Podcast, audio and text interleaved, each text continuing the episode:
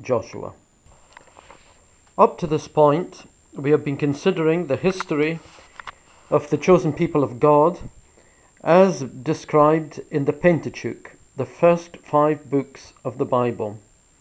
These are the book of Genesis, the book of Exodus, the book of Leviticus, the book of uh, Numbers, and the book of Deuteronomy. These five books have been always considered to have been composed by Moses. Of course, he did not uh, compose every detail of them. For example, his own death is recorded in them. But in its substance, these things come to us from him. And our blessed Lord himself in the Gospels refers to these books as being uh, written by him. Moses led the Jews, uh, or rather the Israelites, as they were then known, out of Egypt in about 1500 BC. After their long sojourn, their 40 years in the desert, and their other uh, adventures before reaching the Jordan, before crossing into the Promised Land, we are now come up to the year 1450 BC. And now we look to the next book of the Bible, which is the book of Joshua. This book, of course, gives the history of Joshua. Uh, his name has been given to, to, to the book, and above all, it describes the entry of the Israelites into the Promised Land.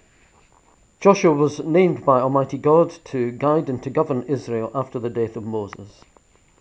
He assumed the command of Israel and ordered provisions to be got ready so that they might cross over the Jordan and enter into the promised land on the third day. Two men were first sent secretly into the city of Jericho to find out its strength and defences. But the king of Jericho heard of their arrival and sent at once to Rahab, in whose house they lodged, commanding her to give them up. She hid the two spies under a quantity of flax at the top of her house, and told the king's messengers that they had left the city. Rahab begged the spies that her family might be spared when Jericho was taken, and the spies promised this to her on condition that she hang a scarlet cord from the window of her house. She then let the two spies down by a rope from the window of her house which overlooked the city wall. And the spies then hid three days in the mountains before returning to the Jordan, lest they should meet the king's messengers. After the return of the spies, uh, the camp was moved nearer to the river, and here they remained for three days, during which time Joshua commanded the people to be sanctified. The march was at last commenced, and when the feet of the priests who carried the Ark of the Covenant touched the waters of the Jordan, the water on the right side stopped, and that on the left flowed on towards the Dead Sea. This miracle, of course, recalls the, that which took place when the Jews left the land of bondage of Egypt when they crossed the Red Sea. And now a similar miracle takes place as they enter into the land of promise. The priests who carried the ark stood still in the bed of the river, whilst all the Israelites passed over dry shod onto the other side. Then twelve stones, one for each tribe, were taken out of the bed of the river, and afterwards set up in Gilgal as a memorial. Twelve other stones were also set up in the bed of the river, where the priests had stood in memory of this wonderful miracle. The first camp of the Israelites after entering the land of promise was at Gilgal, and here Joshua commanded all to be circumcised because this rite had been neglected during their 40 years of wandering in the desert. After this, they celebrated the Passover, which also had been neglected for more than 30 years. And the next day, they ate unleavened bread made from the corn of the land, and from that time the manna ceased to fall from heaven.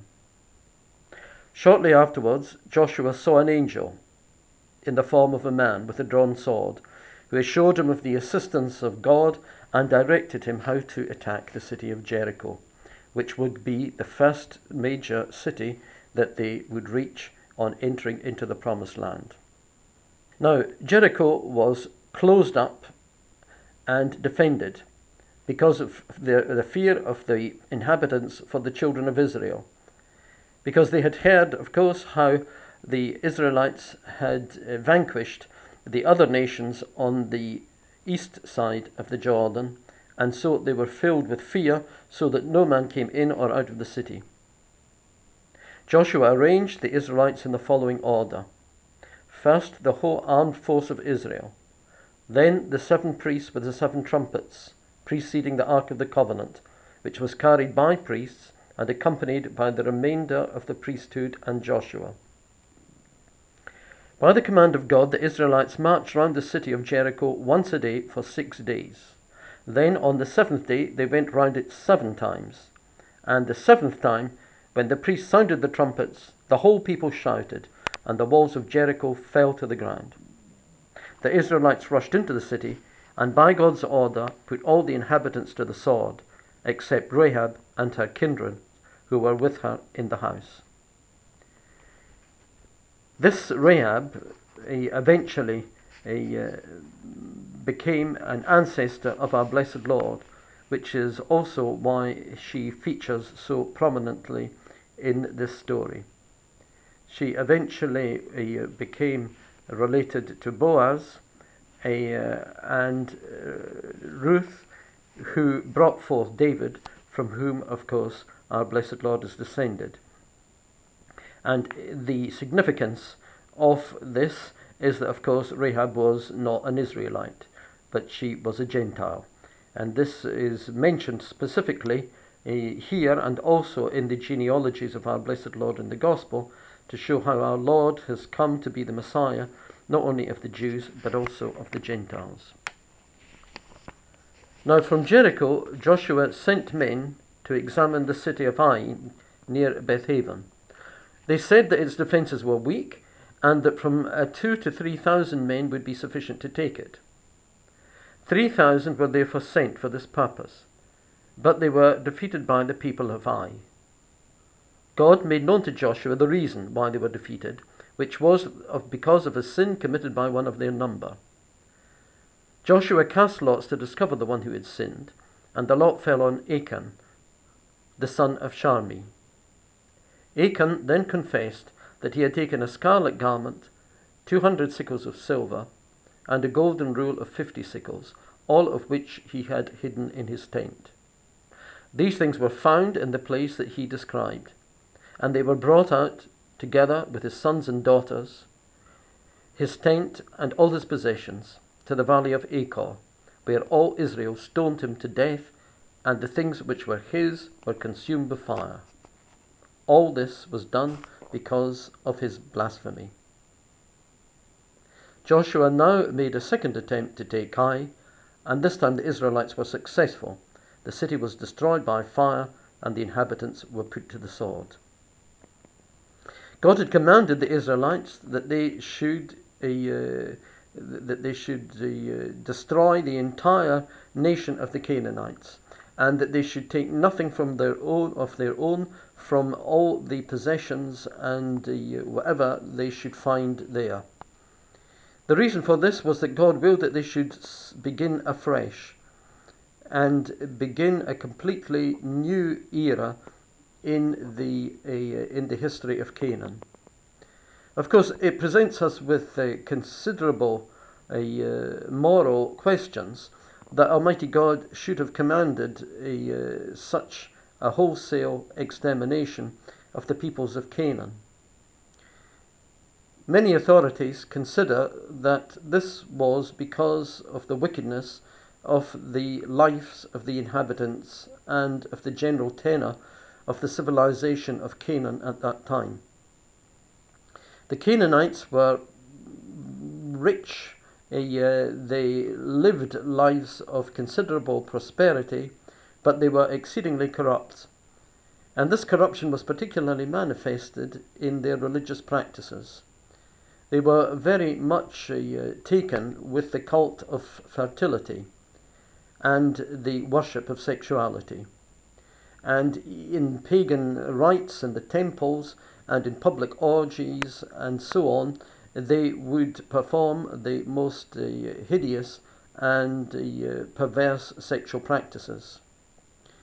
Not only that, of course, in the days before contraception and so on, such activities necessarily involved the birth of children.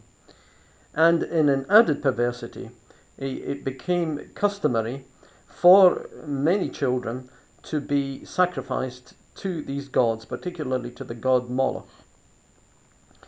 This was the, uh, this practice of infanticide was given a religious cloak, but no doubt also it was a convenience uh, to be rid of these children. It's not very hard for us in these days to understand such a situation because we have something similar in our own civilization, which is advanced uh, and luxurious and devoted to the worship of sexuality. And not only that, but also to the cult of infanticide, where in our own times uh, children are aborted in great numbers, not even on any religious pretext, but just for purely cold, practical reasons. The inhabitants of Canaan became alarmed at the success of the Israelites. And this, of course, was understandable. In Canaan, the country was not united, it was a whole group of small city states. And these, these really constituted a buffer between the important powers of the south, let's just say Egypt, and the north. Canaan was actually at a, a very important uh, crossroads in the civilization of the ancient world, being placed before the great empires of uh, Mesopotamia and Egypt. And at various times, either the Egyptians or the Mesopotamians had sovereignty over this era, uh, over this area. It's a remarkable thing that the Jews, uh, the, or rather the Israelites, as we really should call them at this stage in their history, that, uh, that they were able to conquer this land without any interference from any foreign power. Remember that by the time that they had reached the, uh, they'd reached uh, Canaan and crossed the River Jordan, it was almost 50 years since they left Egypt. And the great and strong Pharaoh, Ramses II, who was such a great adversary of Moses, was already dead. And it would seem that, as often happens with such strong rulers, that he was succeeded by a weak son who was not able to maintain the prestige of Egypt uh, outside of her boundaries. So the Egyptians didn't interfere, and it seems that there were also similar problems up to the north in Mesopotamia. The Jews made uh, an attack from an unusual direction, from the east, uh, which was really coming forth from the desert lands, and took, uh, took the Canaanites not exactly by surprise because everything was so slow in these days that surprise attacks were scarcely possible. But uh, the, the, the, the, invasion from the, the east was an unusual thing for them. Almighty God had promised them that if they were faithful to Him and if they obeyed uh, His instructions, that they would almost certainly, that, not also, that they would certainly be victorious. But if they failed, uh, as, as was the case in the uh, in the in the um, the attack on Hai, then they would fail. And this seems to be the whole history of the uh, of the Israelites that they they did not uh, they, they, did not uh, completely uh, destroy the Canaanite civilization into which they entered. And that posed, of course, the inevitable problem that once you subjugate people uh, who remain in your midst, there's always going to be the possibility that they will revolt against you at some time in the future.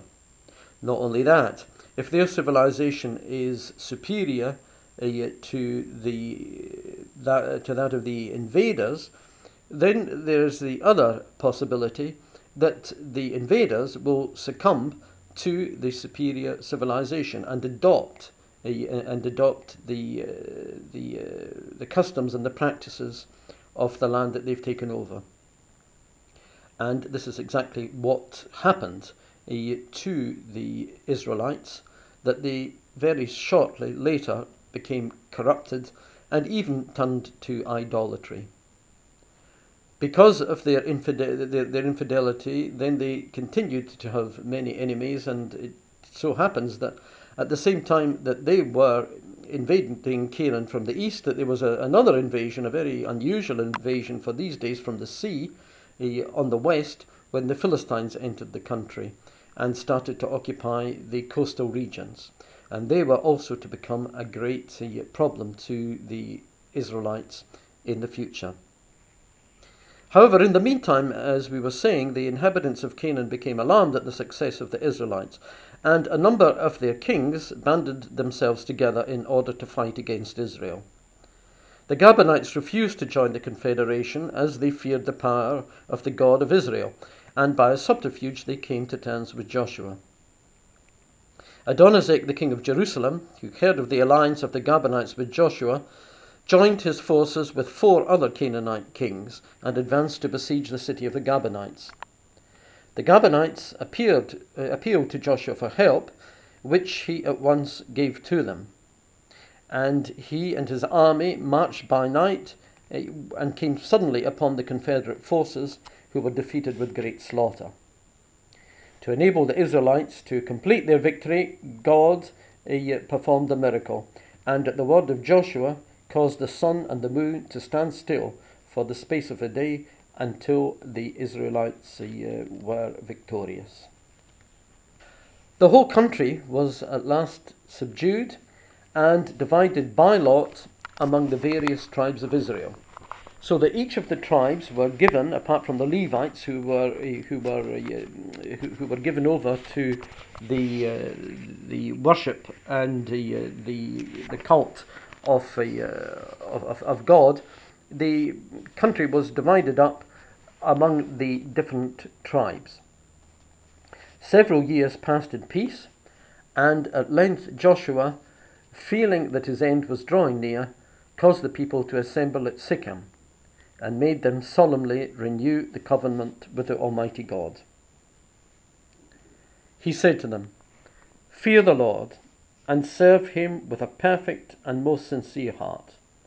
If you forsake the Lord and serve strange gods, he will afflict you. Choose this day whom you will serve. As for me and my house, we will serve the Lord. And the people answered, We will serve the Lord our God and keep his commandments. After this, Joshua, the servant of the Lord, died, being 110 years old and they buried him on Mount Ephraim. Indeed, Joshua is the figure of fidelity to God's law. In his youth, he, uh, he was faithful uh, and was appointed by Moses to lead the Israelites in their various skirmishes with the peoples that they met on their way th- towards the promised land. He and Caleb were two of the spies which Joshua, which Moses had sent into Canaan in order to spy out the land, who were not overwhelmed and uh, by what they saw there, but rather put their trust and their confidence in Almighty God. Whereas the other spies, the ten other spies, encouraged the people to be fearful, and because of their fears and their refusal to enter into the promised land at God's command, of course, they were condemned to wander in the desert. So that of all the Israelites who left Egypt, only Joshua and Caleb actually entered into the land of promise. This uh, perfect fidelity was rewarded by Moses, who actually changed his name uh, from Osee to Joshua at that time. And Joshua means Jehovah is salvation. It means, in fact, essentially the same as Jesus. And in Joshua, here we have a figure, again, of our blessed Lord, who leads us victorious through baptism through the waters of the River Jordan into the promised land and gives us our ultimate victory over all of our enemies, over all of the forces of evil. Joshua, therefore, leading uh, the, the people to the promised land, is a figure of our blessed Saviour who leads us to our heavenly land, the promised land of heaven.